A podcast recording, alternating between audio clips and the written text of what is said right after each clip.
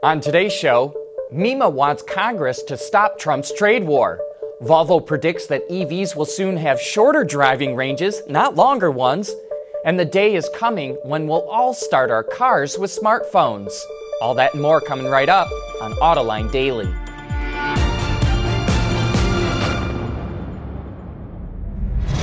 This is Autoline Daily, the show dedicated to enthusiasts of the global automotive industry. The Motor Equipment and Manufacturers Association, or MEMA, wants Congress to stop President Trump's trade war. The association, which lobbies for vehicle manufacturers and suppliers, sent a letter to leaders in Congress lamenting the lack of congressional oversight over American trade policy. MEMA cites the constitutional directive that gives Congress the power to regulate foreign trade. It doesn't call for specific action, but wants hearing on whether Congress has delegated too much power to the president on trade. While Trump says higher tariffs are needed to protect the auto industry, the industry doesn't quite see it that way. Mercedes is stopping sales of the plug in hybrid versions of the C, E, and S class, as well as all GLE models in the UK, to make room for its next generation of electrified models that will be sold under the EQ brand. The new PHEV system features a 9 speed automatic transmission with an integrated electric motor that can be bolted up to different kinds of engines.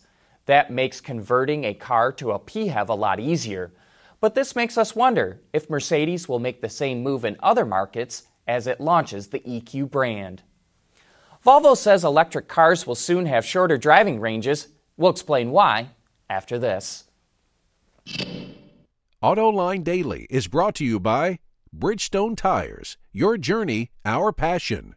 Dow Automotive Systems, advanced materials that deliver better results, and by Lear, a global leader in automotive seating and electrical systems. Volvo predicts that we're soon going to see electric cars with shorter driving ranges, not longer ones. Volvo's head of R&D, Henrik Green, says people have range anxiety today because there are not enough public fast charging stations. That's why they want EVs with longer range. He says once fast charging stations become common, car buyers are going to wonder why they're spending so much money on bigger batteries and lugging all that extra weight around all the time.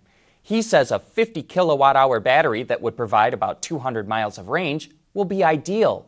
Green says EV owners do 95% of their charging at home, so they start out every morning with their maximum range available. In the past, making a military vehicle safer meant slapping on more armor. But the Defense Advanced Research Projects Agency, or DARPA, has a program that aims to improve survivability without adding more armor.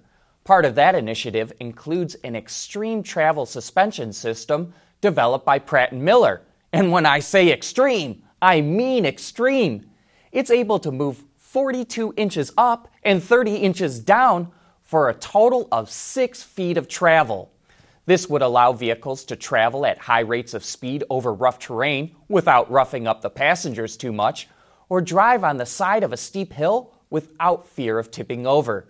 It's pretty amazing how the cab of the vehicle barely seems to move. Coming up next, the day is fast coming when car keys will be a thing of the past. Lear Connexus is the new application suite in vehicle connectivity designed to deliver over the air software updates and more from Lear Corporation's e systems, leaders in power and data management. In the old days, you had to start your car with a hand crank. Later on, all you had to do was turn a key. Today, most cars allow you to push a button on the dashboard. But in the not too distant future, we'll all be starting our cars with our phones. The Car Connectivity Consortium, or CCC, is working on a standard for all phones and all cars. You'll even be able to transfer the key to another driver, which the CCC says will be handy for car sharing. There's even the possibility of storing custom driver settings in this digital key so the car is set to your preferences as soon as you get in. Our only question is which do you lose more often, your car keys or your phone?